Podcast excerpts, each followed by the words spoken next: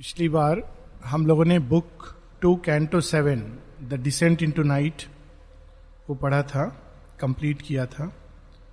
Decent into night में श्री अरविंद अथवा अशुपति उनका अंधकार में अवतरण, अंधकार में धीरे धीरे उतरना।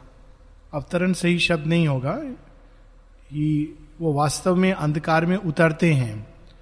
और वो सचेतन रूप से अंधकार में उतरते हैं। यही अंतर है एक साधारण मनुष्य और एक योगी के जीवन में कि साधारण मनुष्य अंधकार में गिरता है, अंधकार से पोषित होता है, अंधकार को प्रकाश समझता है। लेकिन अशुपति सब कुछ जानकर अंधकार में उतरते हैं क्योंकि अंधकार में कोई चीज़ छिपी हुई है, जिसको बिना बटोरे हम सत्य की संपूर्णता को प्राप्त नहीं कर सकते। अंधकार का अपना अनुभव आवश्यक होता है संपूर्णता को प्राप्त करने के लिए। ये बात काफ़ी बाद में आएगी। शिव के शिव के लिए शेरविंद कहते हैं कि असुर भी विष धारण करते हैं। किंतु वे अचेत हैं। वो विष को अमृत समझकर पीते हैं और विष को पीकर खुश रहते हैं, अज्ञानता में पीते हैं। शिव विष को जानकर पीते हैं। वो जानते हैं कि ये विष है। और फिर भी वो विष को धारण करते हैं। और इसीलिए शिव को असुर प्रिय हैं, क्योंकि असुर भी विष पीते हैं। किंतु अंतर यह है कि जो काम असुर अज्ञानता में अनकॉन्शियसली करते हैं, उसी को शिव सचेतन रूप से करते हैं। This is the main difference why Shiva is a god and asuras are fallen beings और यहाँ पर अशुपति सब कुछ जानकर, प्रकाश की महिमा को जानकर फिर वो अंधकार में उतरते हैं, क्योंकि उस अंधकार के अंदर एक रहस्य छिपा है। भागवत चेतना की ही संपूर्णता का रहस्य मानो भागवत चेतना का एक अंश अंधकार में छिपा है, जिसको रिट्रीव करना रिकैप्चर करना रिकवर करना आवश्यक है। और इसलिए वो अंधकार में उतरते हैं। पिछले कैंटो में वर्णन है अंधकार की ऊर्जा और वहाँ की सत्ताएँ, उसके प्रभाव का। अब ये नया कैंटो है, canto eight. The world of falsehood the mother of evil and the sons of darkness मिथ्यात्व का जगत, वो भूमि जहाँ अंधकार जन्म लेता है, पनपता है, पलता है, पोसता है, बड़ा होता है, जहाँ से वो अपनी शक्ति अर्जित करता है, उस भूमि को वर्ल्ड ऑफ़ फॉल्सुड मिथ्यात्व का जगत. द मदर ऑफ़ ईविल और उस भूमि में जो सारा अंधकार जो निकलता है दिमक की तरह उसको फ़ीड कौन करता है? कौन पोषित करता है? मदर ऑफ़ ईविल ना केवल अज्ञान, मिथ्यात्व, पाप, उसकी जननी।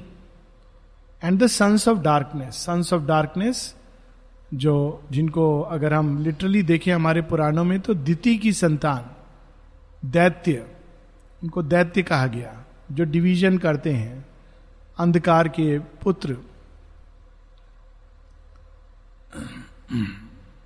Then could he see the hidden heart of night Ashwapati अंधकार के अंदर क्या छिपा है? कैसे देख पाए? क्योंकि पहले हम लोगों ने पढ़ा था last four lines to the blank horror a calm light replied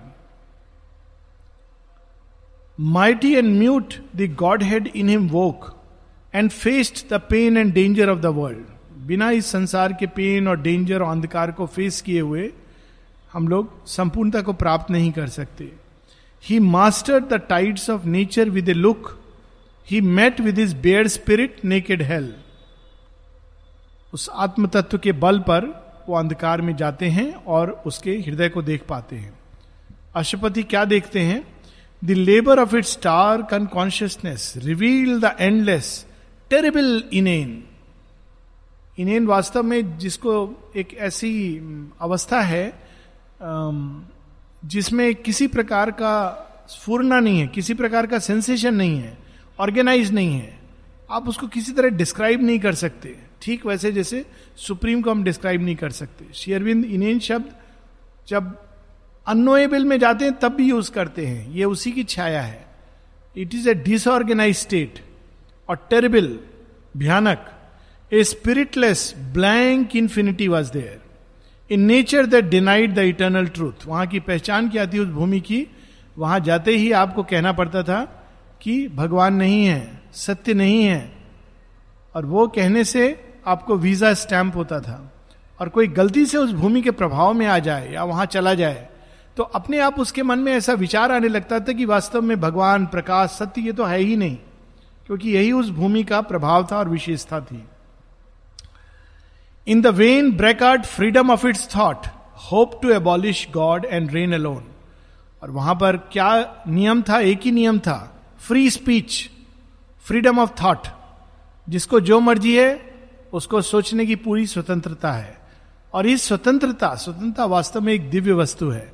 किंतु यहाँ उसी स्वतंत्रता का मिसयूज होता था। और उसी स्वतंत्रता के नाम पर, उसी स्वतंत्रता के अधिकार पर freedom braggart freedom of its thought सब लोग किस चीज़ के बारे में ब्रैग करते थे? ब्रैग हुआ डींग मारना। अरे, हम फ्रीली फ्री थिंकर्स हैं।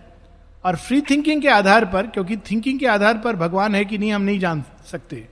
वो डिक्लेयर करते थे कि भगवान नहीं है, सत्य नहीं है, प्रकाश नहीं है। और इस प्रकार वो आशा करते थे कि भगवान और उनके राज्य को हम धरती से मिटा देंगे फ्री थिंकिंग के आधार पर। There was no sovereign guest no witness light unhelped it would create its own bleak world कैसे वहाँ संसार की रचना हुई? अगर कोई उनसे पूछता, संसार की कैसे रचना हुई? अंधकार से निकला है, अंधकार में जीता है, अंधकार में चला जाता है। ऐसा वे सोचते थे वहाँ के प्राणी। Its large blind curve its large blind eyes looked out on demon acts its deaf ears heard the untruth its dumb lip spoke its huge misguided fancy took vast shapes its mindless sentience quivered with fierce conceits तो जगत में कोई साक्षी नहीं था कोई प्रकाश नहीं था। अंधकार अंधकार की ही वस्तुओं को दे, देखता था। और क्या देखता था? भयानक दृश्यों को देखता था। कुछ लोग होते हैं उनको हॉरर चीज़ों को देखने में बड़ा मज़ा आता है। वास्तव में ये उस जगत का एक टच है। जब हॉरर चीज़ों को देखने में मज़ा आता है, क्योंकि इस जगत में हॉरर को देखने में बड़ा आनंद आता है। जो भयानक चीज़ें हैं टेरिबल चीज़ें हैं, असत्य हैं जो जो मिथ्यात्व को बढ़ावा देती हैं। Engendering a brute principle of life evil and pain begot a monstrous soul brute principle of life इस जगह में क्या सिद्धांत था?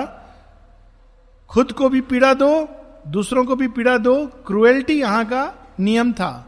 विधान था यहाँ का कि अगर यहाँ जीना है तो तुमको क्रुएल होना होगा।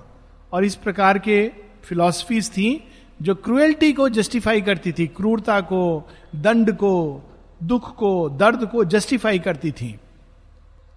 The anarchs of the formless depth rose great titan beings and demonic powers anarchs anarchs कौन होते हैं? जो किसी नियम को नहीं मानते। ना मानवीय नियम, ना दैवी नियम, ना भागवत विधान कुछ भी उनके लिए एग्जिस्ट नहीं करता है। एनार्की अराजकता। तो वे ऐसा वो अराजकता में पलते बड़े होते जाइगेंटिक विंग्स ये क्यों अराजकता में पलते बड़े होते हैं? क्योंकि अराजकता में नॉर्मली जब एक नियम और विधान में हम रहते हैं तो एक संतुलन रहता है। सब लोगों के अंदर एक समानता का भाव, लेकिन अराजकता कुछ लोगों को बहुत बड़ा बना देगी, कुछ को एकदम शुद्र बना देगी। और जो बड़ा बनेगा, वो दूसरों को शुद्र बनाकर बड़ा होगा। ये राक्षसों को बड़ा अच्छा लगता है। लोगों को अपने पाँव के नीचे क्रश करना। श्री अरविंद कहते हैं कि ये रिस्क है कि कहीं विकास सुपरमैन की ओर राक्षसी अवस्था में ना चला जाए। असुर को बहुत मज़ा आता है जब उसके नीचे कोई तड़पता है, दया की भीख माँगता है। तो ये उनके रक्त को पीकर मोटे हुए, होते हुए राक्षस demonic beings world egos racked with lust and thought and will साधारण अहंकार तो साधारण लोगों के लिए होता है, लेकिन जो बड़े लोग होते हैं, उनका बड़ा अहंकार होता है। राक्षसी, आसुरी अहंकार। संसार को भी वो पूरा खा लें तो उनका पेट तृप्त नहीं होता। इस तरह की lust vast minds and life without a spirit within ये कमज़ोर नहीं थे। इनका मन बहुत ब्रिलियंट था, रावण बहुत ब्रिलियंट था। और जीवन भी स्मॉल कैनवस पर नहीं था, लेकिन उनके अंदर किस चीज़ का भाव था? आत्म तत्व का। Impatient architects of error's house सोने की लंका बनाते थे, लेकिन उसमें एक डिफेक्ट छोड़ देते थे, जिसके कारण वो जलकर राख हो सकती है। इट इज़ वेरी इंटरेस्टिंग कि सोने की लंका कैसे जली। अगर टेक्निकली सोचा जाए तो उसके अंदर कोई डिफेक्ट रहा होगा। ऐसे आप नहीं गला सकते। तो ये error's house it is a symbol ये लोग बनाते बड़ी सुंदर चीज़ें हैं। बाहर भी किताब ब्रिलियंट बुक लेकिन वो एरर को पोषित करेगी। Error's house leaders of the cosmic ignorance and unrest जहाँ जाते हैं ये, वहाँ अराजकता के बीच पोते हैं। अनरेस्ट इग्नोरेंस अज्ञान और अराजकता के। एंड स्पॉन्सर्स बहुत सीरियसली ले रहा है अंधकार हम लोगों को। So and sponsors of sorrow and mortality sponsors होते हैं ना, कोई सिनेमा होता है, कोई स्पॉन्सर्स होते हैं उसमें। तो ये क्या स्पॉन्सर करते थे?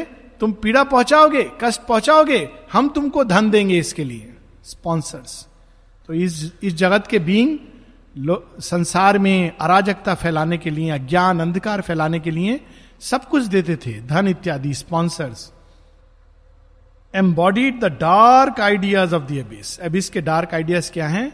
अश्रद्धा, अज्ञान, अचित, क्रूरता, दंभ, पाखंड, इन चीज़ों को बढ़ावा देना। अब देखिए, बड़ी इंटरेस्टिंग चीज़ है। ऊपर सत है, चित है, आनंद है। नीचे उसका विपरीत मिथ्यात्व की भूमि है। और दोनों कहाँ लड़ते हैं अपनी सुप्रीमेसी के लिए? मनुष्य के अंदर।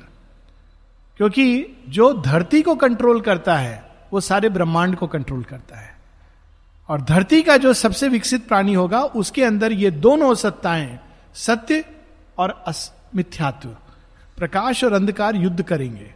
जो जीत गया मनुष्य के ऊपर, वो धरती पर अधिकार कर लेगा। जो धरती पर अधिकार कर लेगा वो सारी सृष्टि पर अधिकार करेगा, क्योंकि धरती के अंदर सारे तत्व और सारे जगत एक सूक्ष्म रूप में विद्यमान है। A shadow substance into emptiness came dim forms were born in the unthinking void and eddies met and made an adverse space in whose black fold being imagined health अंधकार की अपनी कोई रियलिटी नहीं होती। अंधकार एक अभाव है, प्रकाश का अभाव है। अपने आप में वो एग्जिस्ट नहीं करता है। तो ऐसी वहाँ पे ऐसे फोल्ड्स थे चेतना के कि उसमें जब सत्य छिप जाता, चला जाता था तो ऐसा लगता था कि सब ओर से ढक गया है। अंधकार ही अंधकार से ढका हुआ है। और जब वो ढक जाता था, अंधकार से तो उस अंधकार में वो कल्पना करता था कि ये तो क्षुद्र है, इसके आगे कुछ नहीं है, सत्य कुछ नहीं है। इमेजिड हेल हेल की कल्पना करने लगता था। यही नरक है। His eyes piercing the triple plated gloom identified their sight with its blind stare accustom to the unnatural dark they saw unreality made real and conscious night उस जगत का आश्चर्य यह था कि जो नहीं है, वो सच प्रतीत होता था। और नहीं है मृत्यु के बारे में श्री अरविंद कहते हैं कि it is an embodied nothingness वास्तव में मृत्यु कुछ नहीं होती। लेकिन वहाँ पर वो रियल हो गई थी। उसको शेप दिया था, उस एम्प्टीनेस ने शेडोई फॉर्म दिया था उन चीज़ों को। A violent fierce and formidable world फिर से बार बार जो अंधकार है उसका वर्णन। पहले भी हम लोगों ने पढ़ा था, अंधकार के अंदर जो मूल प्रवृत्ति है, वो क्रुएल्टी की है क्रूरता की है। और मनुष्य में ये क्रूरता अज्ञान अहंकार और ईगो के रास्ते से प्रवेश करती है स्वार्थ के रास्ते से प्रवेश करती है। Violent fierce and formidable world इस जगत में सब विनाश हिंसा यही पसंद करते थे। एक आ, मुस्लिम वर्ल्ड में तो होता है और कुछ नहीं तो मुर्गे को लड़ाएँगे। मुर्गा लड़ेगा मुर्गे का जीत होगा मुर्गा जो जीतेगा उसको, फिर उसको काट के खाया जाएगा। ये क्या है? हिंसा, क्रूरता। इस प्रकार का वो जगत था। Call like a call like a larva, coil like a larva in the obscurity that keeps it from the spear point of heaven stars छिपा हुआ लार्वा जैसे कृमि कीड़ा छिपा होता है कई लेयर्स के अंदर। उसके अंदर तितली की संभावना है, लेकिन वो छिपा हुआ है, बिल में छिपा हुआ है। और छिपा हुआ है, इसलिए प्रकाश पहुँच नहीं रहा है। ऐसे बींग्स इस तरह से अपने अंदर बंद रहते हैं कि उनको अगर आप कुछ भी प्रकाश की बात बताओगे, सत्य की बात, ज्ञान की बात, या भगवान की बात तो क्रोधित हो जाएँगे। क्योंकि वो उस उस ग्लूम के अंदर जीते हैं, श्वास लेते हैं। It was the gate of a false infinite an eternity of disasters absolutes an immense negation of spiritual things false infinite वहाँ गेट पर लिखा था, हाँ, यही अनंत का द्वार है, यही शाश्वत का द्वार है. अंदर जाने पे पता चलता था, कैसा अनंत? एक ऐसा अनंत जिसमें अंधकार का अंत ही नहीं होता था. फॉल्स इंफिनिट अज्ञान का अंत ही नहीं था। All one self luminous in the spirit sphere turn now into their own dark contraries अब शेरविंद बताते हैं कि जो कुछ ऊपर में आत्म प्रकाश में विद्यमान था, वो यहाँ पर उसके अपोजिट में टर्न हो जाता है। Being collapsed into a pointless wide that yet was a zero parent of the world in conscious up the cosmic mind produced universe from its lethal sleep Bliss into black coma fallen, insensible, coiled back to itself and God's eternal joy. ये माता जी ने कहानी बताई है कि जब भगवान ने सृष्टि का प्रारंभ किया तो चार देवता महादेव उनके अंदर से प्रकट हुए। वैष्णव पंथ में उनके नाम है कृष्ण बलराम प्रद्युम्न और अनिरुद्ध। माँ ने उनको सिंप्लीफाई कर दिया है ताकि वो सब देश विदेश सेम हो स्टैंडर्डाइज हो। वैसे वेदों में भी इन चार गार्जियंस ऑफ़ ट्रूथ की बात आती है। फोर गार्जियंस ऑफ़ लाइट सूर्य का द्वार, उस पर चार गार्जियंस हैं। और माने कहा इनको being of light life consciousness and truth तो ये चार गार्ड करते हैं। ये बिल्कुल उसके ऑपोजिट बन जाते हैं। इनकी छाया वहाँ पर विद्यमान है। तो सत्य क्या बन जाता है? मिथ्यात्व। ब्लिस ब्लिस भी एक नाम दिया है माने। वो सफरिंग पीड़ा उसी में आनंद, जो कॉन्शियसनेस है, वो अनकॉन्शियसनेस बन जाता है। लाइफ डेथ बन जाता है। दिस इज़ हाउ प्रकाश अंधकार में परिवर्तित हो जाता है। Through a false poignant figure of grief and pain still dolorously nailed upon a cross fixed in the soil of a dumb in sentient world where birth was a pang and death and agony lest all too soon should change again to bliss उस भूमि का प्रभाव क्या है? वहाँ जन्म लेना भी पीड़ा का कारण था, श्वास लेना भी पीड़ा का कारण था, मृत्यु भी पीड़ा का देती थी, और वहाँ पीड़ा से ही लोगों को मज़ा आता था। बिना पीड़ा के मज़ा नहीं आता था। अब देखिए, इस जगत के लोग संसार में भी दिखाई देते हैं। कुछ लोग होते हैं, उनको पीड़ा पाने में मज़ा आता है। कुछ नहीं मिलेगा तो पत्थर को तकिया बनाकर सोएँगे। उनको लगेगा कि बहुत बड़ा काम कर रहे हैं। वास्तव में it is an asuric thing Shri Aurobindo synthesis of yoga में इस चीज़ को कहते हैं, Krishna witness is not to be tortured like the titans do असुर क्या करते हैं, अपने अंदर कृष्ण को टॉर्चर करते हैं।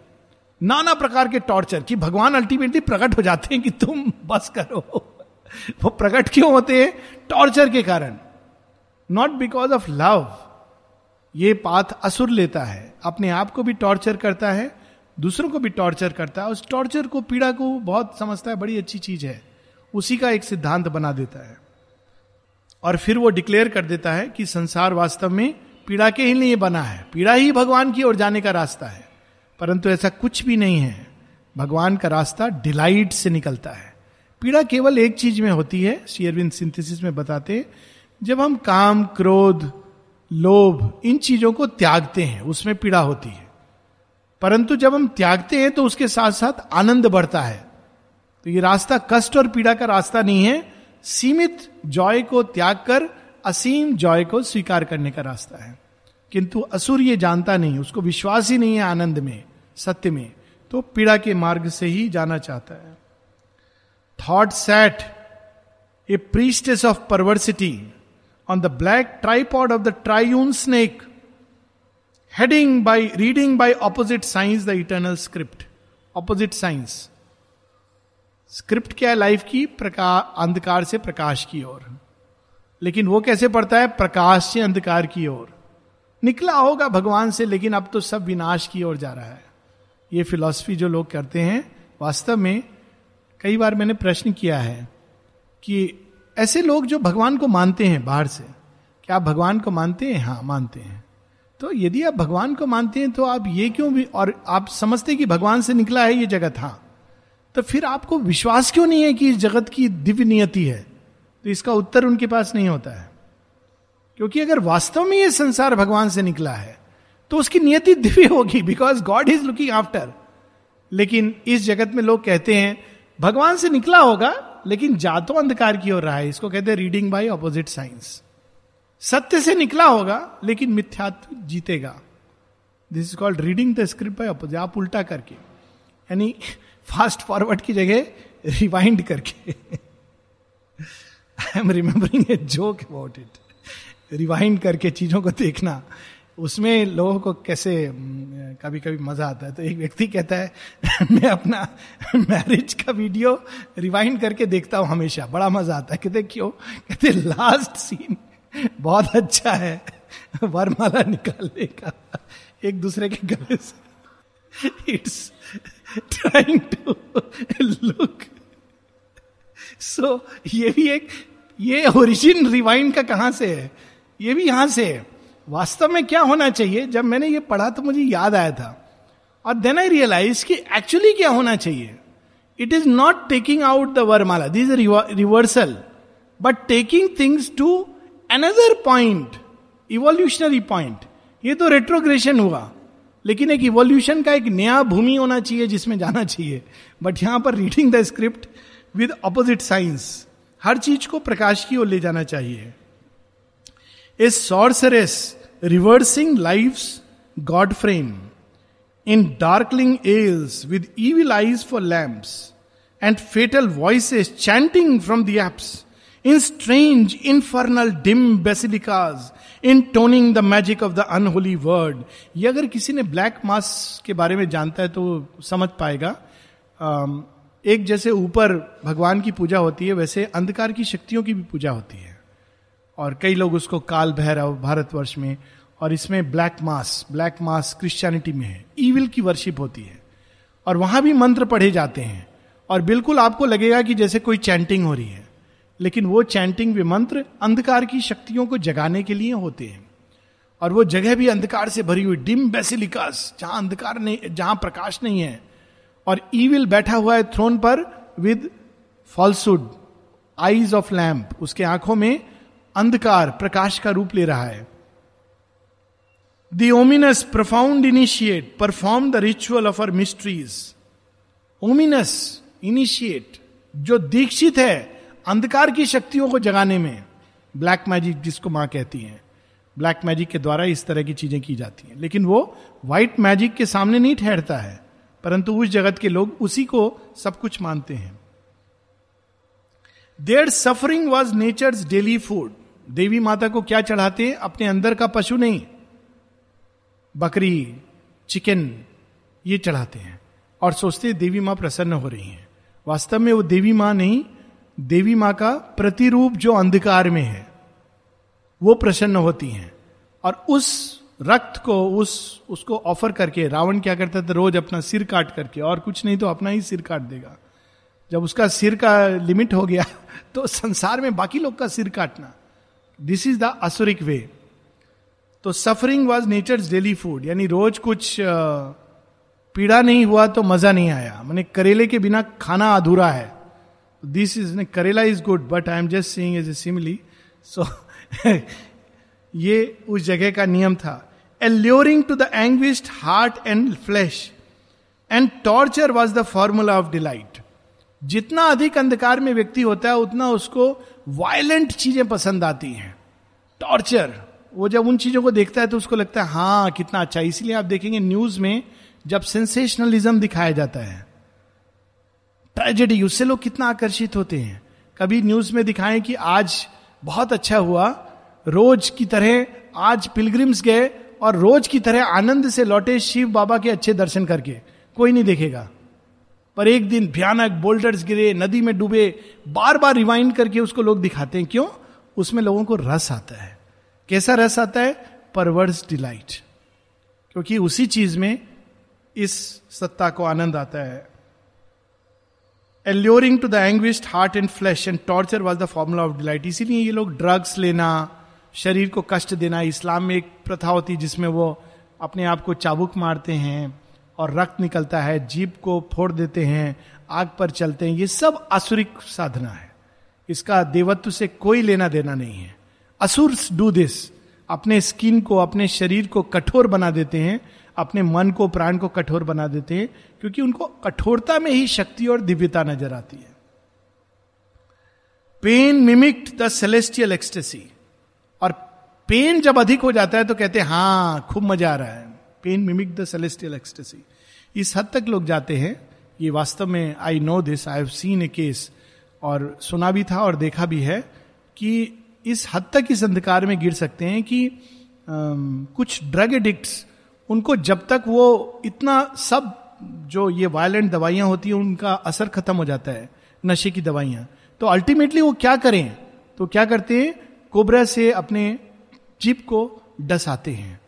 तो वो डसता है, तब इनको थोड़ी देर को नशा आता है, उस पॉइजन से, जिसका एक बाई टू हंड्रेड अंश मार सकता है किसी को। इसमें उनको मज़ा आता है। तो इस प्रकार के बींग्स है। दे आर गुड अब देखिए, बड़ी इंटरेस्टिंग पैसेज है। They are good a faithless gardener of God good अच्छाई। वो वहाँ पर क्या करती है? अच्छाई को जो भगवान की सेवा गार्डनर ऑफ़ गॉड लेकिन वहाँ क्या करती है? Watered with virtue the world upas tree and careful of the outward word and act and grafted his hypocrite blooms on native ill तो वहाँ पर अच्छाई भी है। उसका क्या काम है? पाप के ऊपर अच्छा पेंट लगाना। तो अच्छाई दिखाने के लिए थी। हिपोक्रिट ब्लूम बाहर से व्यक्ति बहुत अच्छा था, लेकिन अंदर में कलुष से भरा था। चीट से भरा था, अंधकार से भरा था, लेकिन बाहर से साधु बाबा दिख रहा था। वस्त्र भी ऐसे पहने थे कि देखने वाला बोलेगा हाँ ये तो अच्छे स्वामी जी हैं गिरवा पहना है या सफ़ेद पहना है लेकिन जैसे ही वो पास में जाते थे दिस इज़ द वर्ल्ड क्योंकि वहाँ पर गुड क्या करता था? बाहर से। बैठ के पूजा कर रहा है, ध्यान कर रहा है, लेकिन नज़र जजमान के गिफ्ट पर है कि ये जजमान मेरा बहुत स्पेशल है वीआईपी है, इसको अपने पास रखना है, लेकिन पूजा करने बैठा है। हिपोक्रिट ब्लूम गुड गुड भी सेवा कर रहा था, इसलिए शेरविंद कहते हैं faithless gardener of the God all high things serve their nether opposite gratitude किसके प्रति? अंधकार के प्रति. लॉयल्टी किसके प्रति? अज्ञान के प्रति. राक्षस के प्रति. जो जितने भी राक्षस के लोग ओबीडियंस किसके प्रति? अगेन असुर के प्रति. तो जितनी भी अच्छी चीज़ें हैं लॉयल्टी ओबीडियंस फेथ फेथ किसमें? अज्ञान में, अज्ञान के रिप्रेजेंटेटिव्स में। तो सब जितनी भी भगवान अच्छी चीज़ें थी वर्चूज थी, वे सब अंधकार के सेवा में लगी हुई थी वहाँ पर। The forms of gods sustained demon cult देवी देवताओं के नाम लिए जा रहे थे, लेकिन उस नाम पर क्रूरता का, पाश्विकता का नाच हो रहा था। Sustained demon cult heaven's face became a mask and snare of hell और एडवर्टाइजमेंट के लिए नरक के द्वार पर लिखा हुआ था, आइए, ये स्वर्ग है। एक स्टोरी पढ़ी थी, बहुत इंटरेस्टिंग कि एक आदमी मृत्यु के बाद जाता है कुत्ते को लेके। युधिष्ठिर की कहानी से इंस्पायर्ड है, लेकिन इंटरेस्टिंग स्टोरी है। तो भटकता भटकता कहाँ है, पता नहीं तो पहुँच जाता है स्वर्ग के द्वार पर। तो वहाँ पर स्वर्ग, बड़ा सुंदर, मोती का जड़ा हुआ द्वार और हाथी दांत का कार्विंग बड़ी सुंदर स्मेल आ रही, सब कुछ अच्छा है। वहाँ एक द्वारपाल खड़ा है, स्वागत के लिए कहता है, कृपया आप अंदर आइए, स्वर्ग के द्वार पर आपका स्वागत है। तो अंदर आ जाने लगता है। बोलता, नहीं, आप आएँगे, कुत्ता नहीं आ सकता है। डॉग्स नॉट अलाउड साइड में लिखा हुआ है। तो आदमी कहता है, ये तो मेरा मित्र है, इतने दूर मेरे साथ आया है, मैं इसको कैसे छोड़ू? ये आप छोड़ेंगे नहीं तो स्वर के अंदर नहीं आ सकते तो एक सेकंड को सोचता है, फिर कहता है, नहीं, मुझे स्वर्ग स्वीकार नहीं है। मित्र को नहीं त्याग सकता मैं। स्वर्ग के लालच में ऐसा स्वर्ग नहीं चाहिए। अस्वीकार कर देता है, आगे बढ़ता है। आगे बढ़ता है तो देखता है एक जगह है जहाँ पर थोड़ी कठोर भूमि है। हैंडपंप से कोई पानी भर रहा है, प्यास लगी हुई है। तो वहाँ जाके पूछता है क्या जगह है? बोलता है, ये नरक के द्वार पर अब आप आगे हो। यहाँ पानी वानी बड़ा मुश्किल से मिलता है, थोड़ा सा पानी बस है, आपको पीना है तो पी लो, आगे बढ़ो। कहते मेरे से ज़्यादा प्यास तो कुत्ते को लगा है, पहले मैं उसको पिला देता हूँ, फिर मैं पीऊँगा। तो कुत्ते को पानी पिलाने लगता है, इतने में उठ के देखता है कि वहाँ सब कुछ चेंज हो गया है। बड़ा सुंदर बगीचा आ गया है और वो बालक जो हैंडपम्प से पानी, उसकी जगह एक देवदूत खड़ा है, बोलते ये क्या हुआ? कहते वास्तव में ये स्वर्ग है। और वो नरक था। बोलता, पीछे में क्या छोड़ के आया? बोला, वो नरक था। और ये अंतिम परीक्षा ली जाती है कि आप केवल बाहर से स्वर्ग और नरक पहचानते हो या आप अपने अंदर चेतना में स्वर्ग और नरक को पहचानते हो? आपने वहाँ पर स्वर्ग के लिए अपने मित्र का त्याग नहीं किया।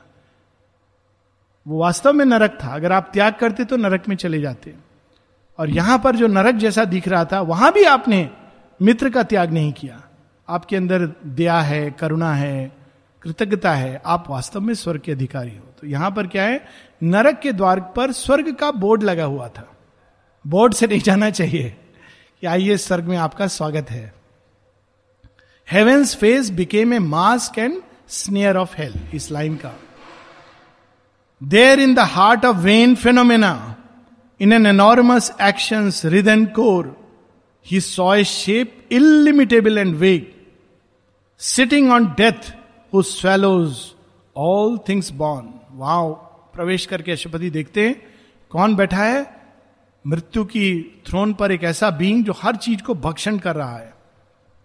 A chill fixed face with dire and motionless eyes her dreadful trident in her shadowy hand outstretched she pierced all creatures with one fate कौन बैठा था? वहाँ एक शक्ति, अंधकार की शक्ति, उसके हाथ में एक त्रिशूल था।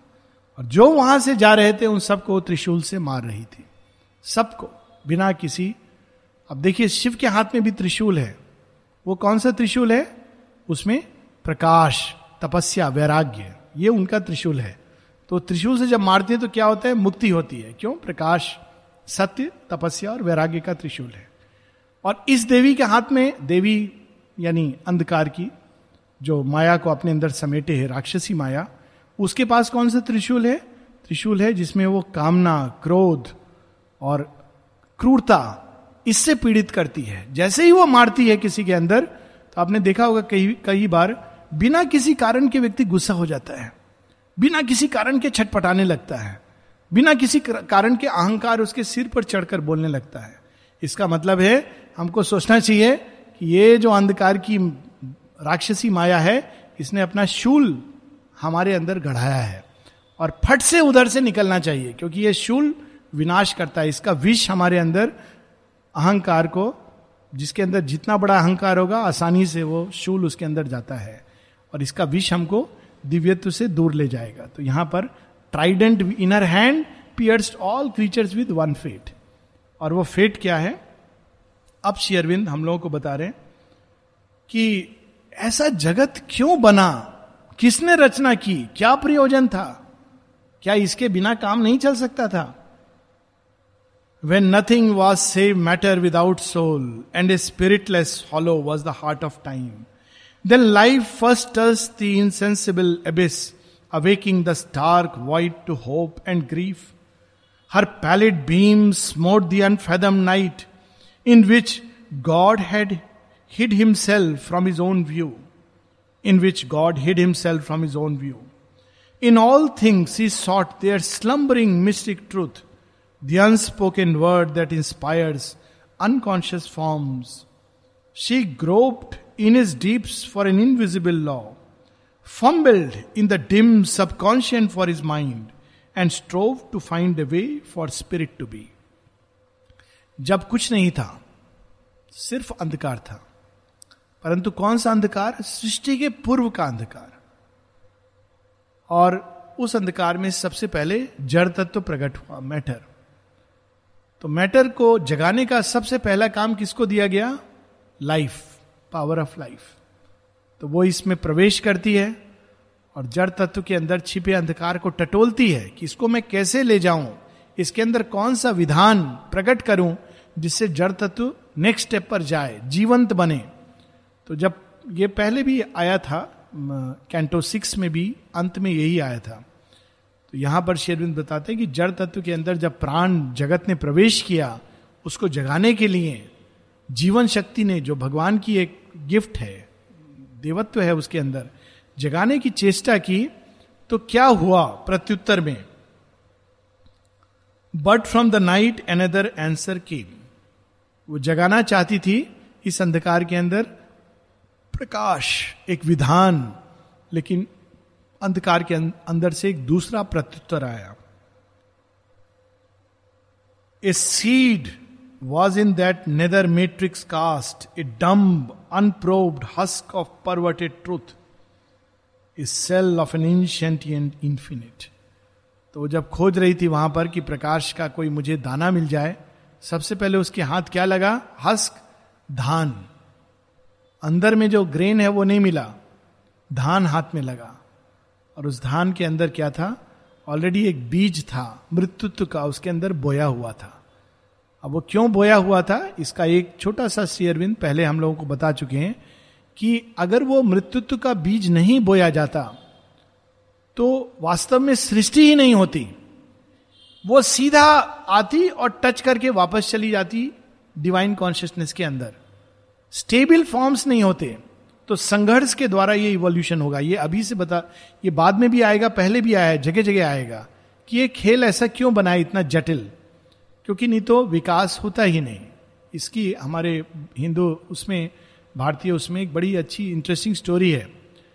जब ब्रह्मा प्रकट हुए विष्णु भगवान के नाभि से तो सबसे पहले उनके मन में एक विचार जागा कि मैं कौन हूँ? इट्स वेरी इंटरेस्टिंग हम सब जन्मते हैं तो शुरू से मुन्ना, राजा बेटा, नाम दे दिया जाता है। तो हम लोग माता पिता रेफरेंस हो जाता है हमारे लिए रेफरेंस पॉइंट बट बेचारे ब्रह्मा जी के लिए कोई रेफरेंस पॉइंट नहीं था।